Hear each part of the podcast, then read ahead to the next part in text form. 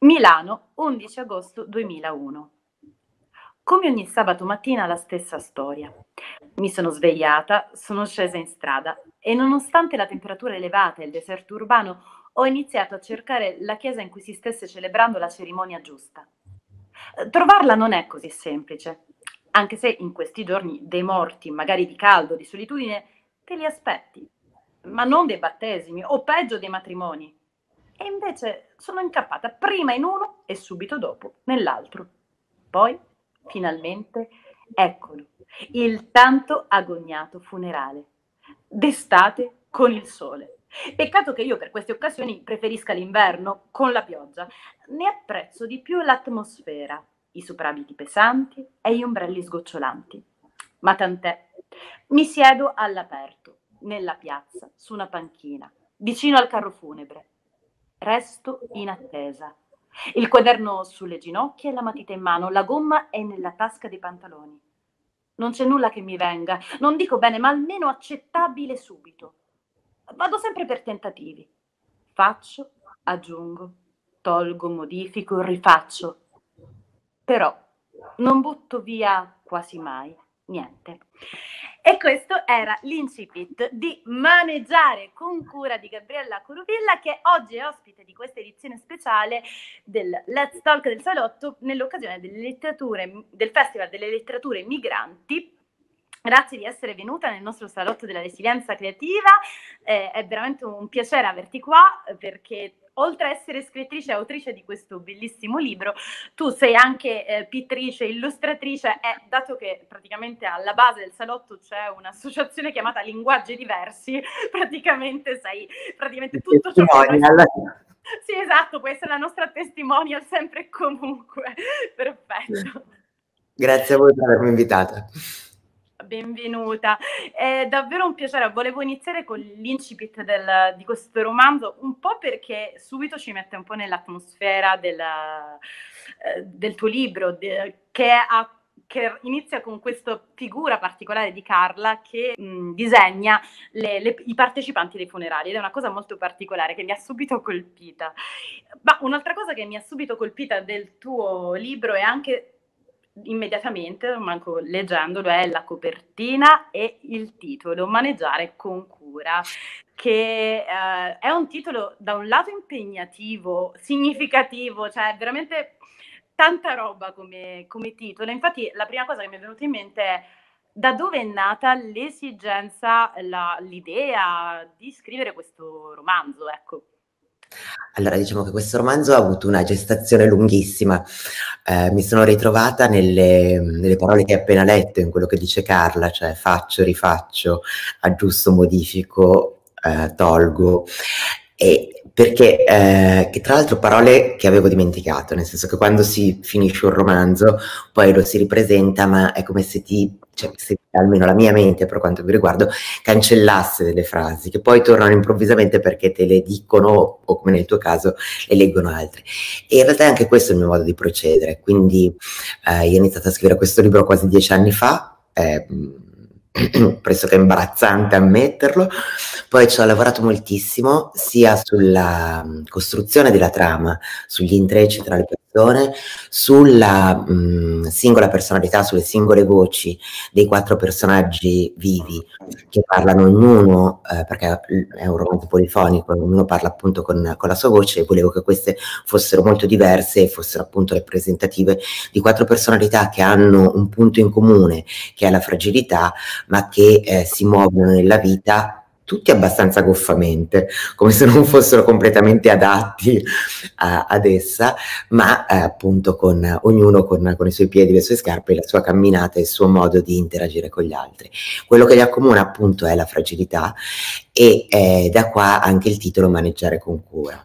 Maneggiare con cura ehm, è una è, qualcosa che è nato, un titolo che è nato quasi per caso in realtà, da una ah. chiacchierata tra me e un'amica. Eh, io non sono portatissima per, per, i titoli. Il primo, era, il mio primo romanzo era Media Chiare Noccioline, che tutti storpiavano in birre e patatine con mio profondo sdegno. Quindi, quasi. e dice no, le patatine sono una cosa, le noccioline un'altra, la birra è una cosa, la media chiara è un'altra. E quindi, vabbè, eh, ma a parte questi, mh, questi trascorsi nel passato, eh, mh, ho detto a lei e lei mi ha detto amori fragili. E io ho pensato, neanche un harmony viene fuori così. un po'. e ho detto appunto ridendo, vabbè, allora a questo punto perché non maneggiare con cura? Lei mi ha detto splendido. Io ho pensato, non, mm, ci vedo alcun entusiasmo, cioè io non lo provo, però magari lei ha ragione. L'ho proposto all'editore che era entusiasta pure lui e poi, mm, e quindi è nato in questo modo il, il titolo. Beh, infatti funziona tantissimo, cioè io prima ancora di leggerlo, cioè prima di quindi approcciarmi a quelle che sono le storie, che quindi è, è un altro ancora portato, quando ho visto il titolo ho detto wow, interessante, poi ovviamente anche la copertina, nel senso la copertina eh, che, che, hai fatto tu è, è, è veramente molto carina, cioè è, subito dà un po' l'idea, ti incuriosisce, mi chiedevo un po' che, che storia andava a leggere, quindi mi aveva colpito subito, è, è, bello. Ed è bello che le, l'hai fatta tu in realtà, cioè molto, è raro in realtà trovare un libro la cui copertina è stata fatta dall'autore o dall'autrice nel tuo caso, perché boh, sembra ancora più personale, cioè almeno a me dà la sensazione di ancora più personale, magari mi sbaglio. Però... Devo dire che io illustro copertine per Morellini Editore che poi appunto ha pubblicato il romanzo e, ehm, e quindi l'ho sempre fatto sui romanzi degli altri, eh, leggendoli e cercando di ritrovare un'immagine che fosse in qualche modo una sintesi, che fosse una eh, sì, rappresentativa simbolica rispetto a quello che poi eh, il lettore si sarebbe ritrovato nelle pagine interne. E dovendo farlo sul mio lavoro, eh, è nato in realtà prima un quadro, perché io appunto dipingo e, e, e, poi anche le illustrazioni in realtà le disegno a pennarello su carte e vengono successivamente rielaborate in maniera grafica. Quindi eh, è nato questo quadro che è un acrilico e pomice su tela e l'immagine eh, doveva appunto sintetizzare la, il romanzo e mi è venuto in mente, io lavoro moltissimo sui cartelli stradali e quindi sulla loro trasformazione, eh, rendendo questi cartelli stradali che sono delle immagini quotidiane in cui noi ci imbattiamo ogni giorno camminando per strada eh, e a cui quasi non facciamo, non, non diamo più attenzione, riprendendole e eh, risignificandole in qualche modo. Qua eh, la, la, l'immagine che è stata scelta è quella della, dell'uomo del carico scarico merci, che trasporta una merce particolare, cioè un cuore in un barattolo.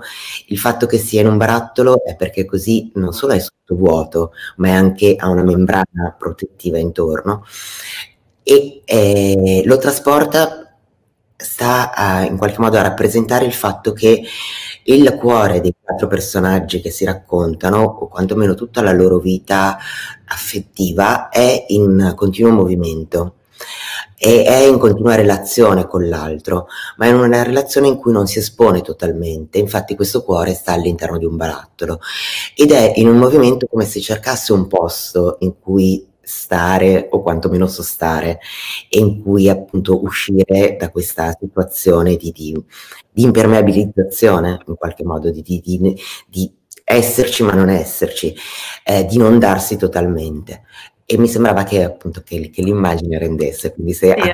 anche te. Assolutamente, cioè, funziona. Eh, funziona, cioè nel senso rende assolutamente l'idea ehm, di questi personaggi un po' alla ricerca di mh, appunto di, un, di uno trovare una, sua, una, loro stabilità relazionale, ma allo stesso tempo non trovarla, non volerla, poi forse la vogliono. Cioè, molto, eh, l'ho trovato molto, a parte che mi ci sono riconosciuta, diciamo che più o meno eh, nel mio frangente di vita, eh, ed essendo anch'io una precaria as, da, tu, da, tutti i punti di vista, cioè lo trovo... Mh, mm, lo, lo mi ci sono riconosciuta, cioè sono storie che io capisco in realtà in qualche modo ed è stato molto divertente leggerle proprio perché c'è uno sguardo mm, ironico sarcastico anche, ma molto, molto vivo e quindi per me è stato molto divertente proprio approcciarmi alle letture anche in questo senso. Infatti proprio un'altra domanda che volevo farti è e, ehm, che è un'altra delle cose che mi sono saltate agli occhi. In realtà me ne sono saltate agli occhi tantissime, però um, non voglio dilungarmi troppo. E, um, però appunto c'è uno dei tuoi personaggi, Diana, e che a un certo punto dice che le, vuole dare un nome aderente alle cose e la cosa effettivamente è uno dei personaggi tra i tuoi che lo fa di più, cioè lei non, la, non, se ne lascia passare mai una liscia, cioè qualunque cosa lei faccia, anche vestirsi con una minigonna o meno, eh, lei comunque fa sempre un commento dopo che fa un po' disvelare quello che c'è dietro, quindi è molto eh, particolare come personaggio. E quello che mi chiedevo, perché ovviamente questo dare un nome aderente alle cose è presente anche nella tua scrittura, che è molto puntuale, molto diretta. E, ehm, secondo te, sia i tuoi personaggi, ma sia in generale i precari appunto emotivi, di cui, relazionali di cui stiamo parlando, sono secondo te più capaci di altre generazioni, mettiamola così, altri, appunto altri esseri umani, di vedere la realtà in maniera più diretta, un po' più feroce, un po' più mh, appunto più aderente alla realtà, cioè descriverla con parole più aderenti alla realtà oppure no? Lo so, punto interrogativo.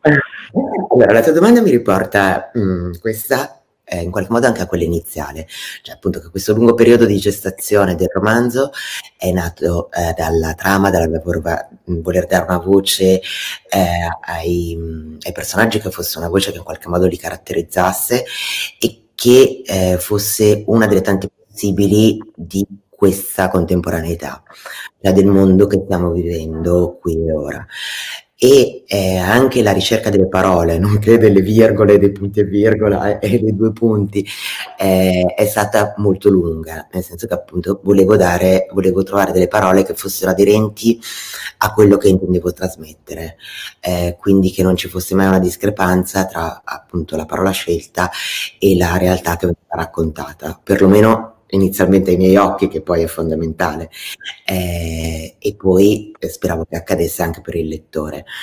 E per quanto riguarda questi quattro personaggi, sono tutti ricerca, in movimento, appunto c'è questo cuore in barattolo. La loro precarietà non è soltanto una precarietà lavorativa di cui si è parlato moltissimo eh, rispetto appunto all'oggi, alla società liquida, se vogliamo, e alla ma è anche una precarietà di tipo affettivo.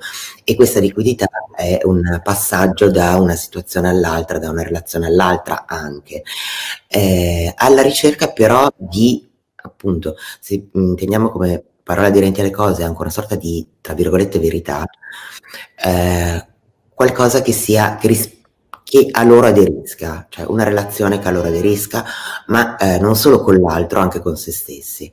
E mi sembra che questi quattro personaggi, mi sembra almeno quello che ho voluto raccontare, è la loro ricerca di, ehm, di poter essere ciò che pensano di essere o ciò che desiderano essere, al di là delle regole e delle convenzioni, perché appunto sembrano quasi inedatti a questa vita, ma perché rispetto a queste regole rispetto a queste convenzioni loro se ne eh, allontanano spesso.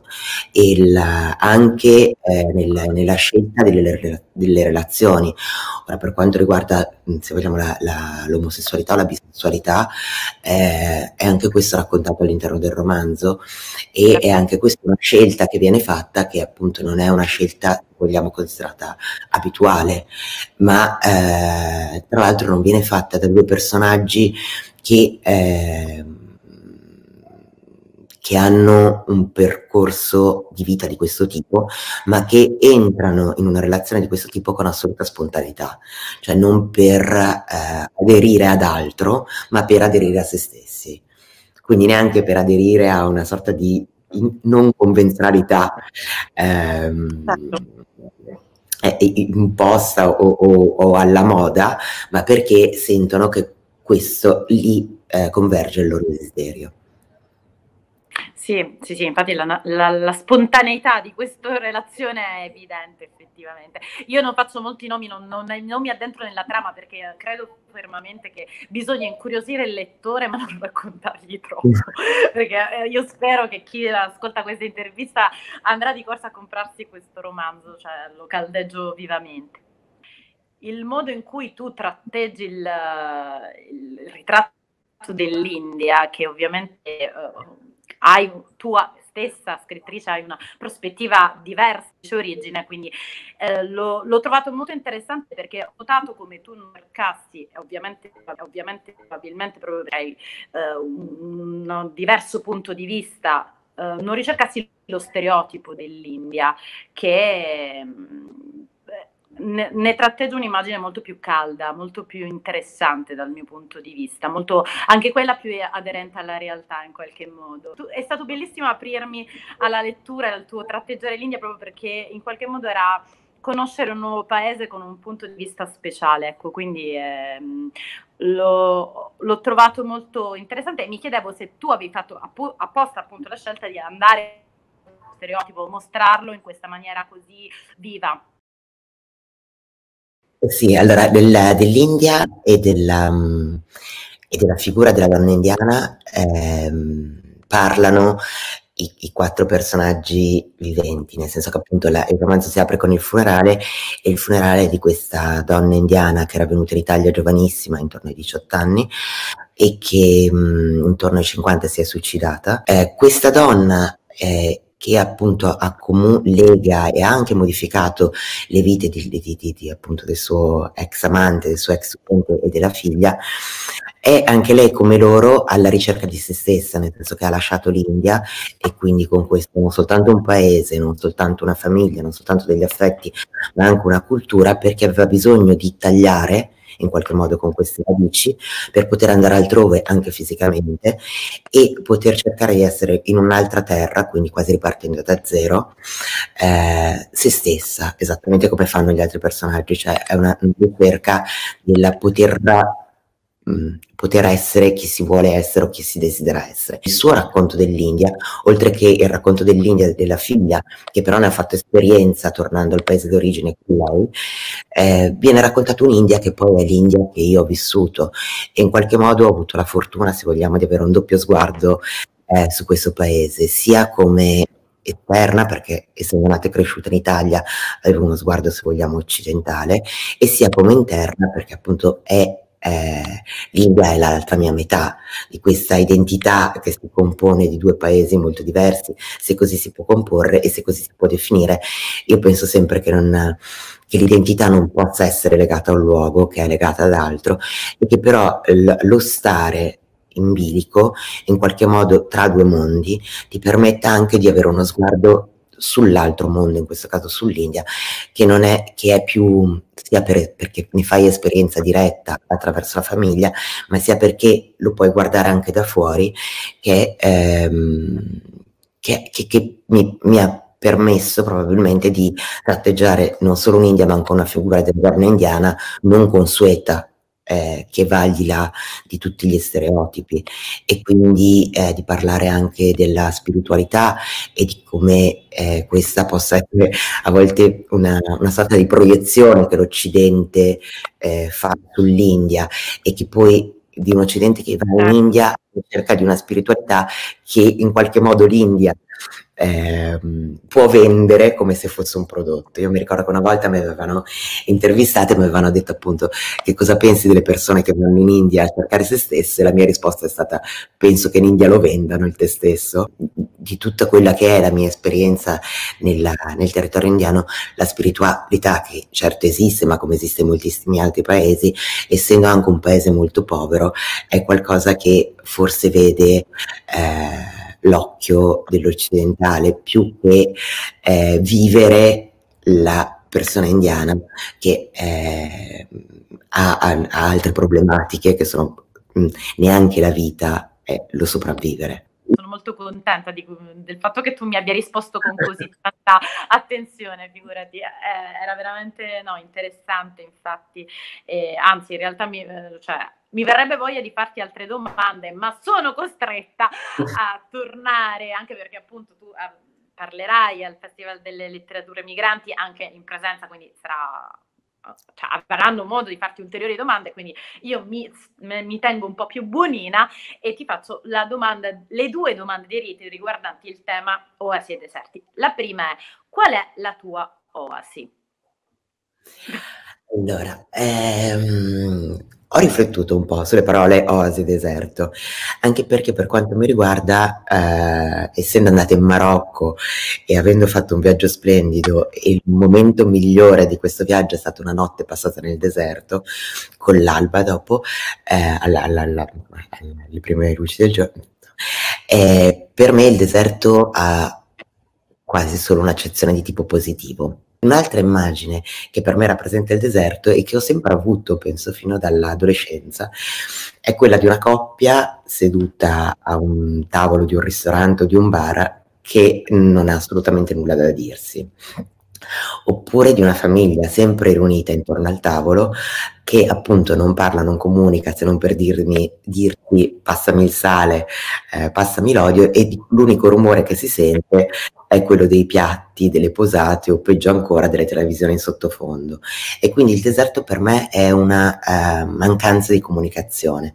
Non che si debba parlare a tutti i costi, perché apprezzo anch'io moltissimo il silenzio, però quello eh, che in qualche modo viene, non nasce da un'interruzione della comunicazione, ma nasce dal fatto che questa comunicazione passa anche al di là delle parole. E l'osi per me oggi, eh, dato che in qualche modo il lockdown mi ha costretto a rinunciare a quelle che per me eh, erano appunto delle azioni che rappresentavano un'osi, cioè eh, andare a ballare semplicemente e quindi ritrovarmi in un luogo dove la, le luci basse, la musica alta mi permettevano di eh, uscire da me e di, mm, e di, trovare una situazione, una, una sensazione che aveva molto a che fare con la pace interiore, nonostante il caos esteriore.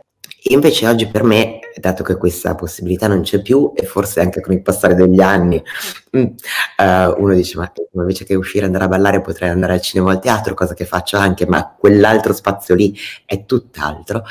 Eh, l'osi per me ha a che fare con il corpo e quindi con eh, l'andare a correre anche lì con le cuffie, anche lì ascoltando la musica e riproducendo la musica poi è la stessa che ascoltavo andando a ballare e che è la, lo stesso tipo di ritmo che secondo me io cerco di eh, riprodurre in quello che scrivo e che è quello che si sintonizza anche meglio con i battiti del mio cuore e quindi qualcosa che, che, che assomiglia alla ballare è diventato l'andare a correre con le cuffie.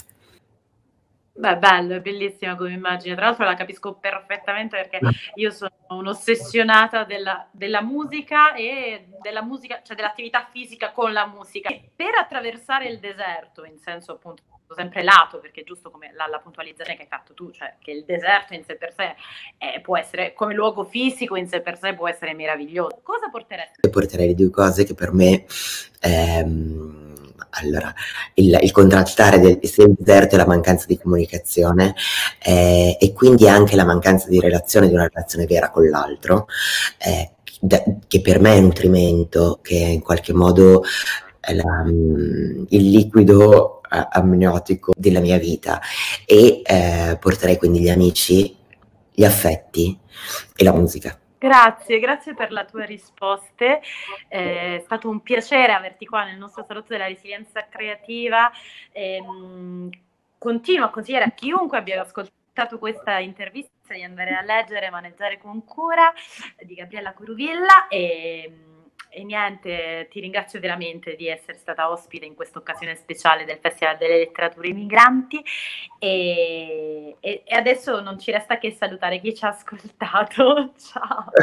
grazie a voi, grazie a tutti.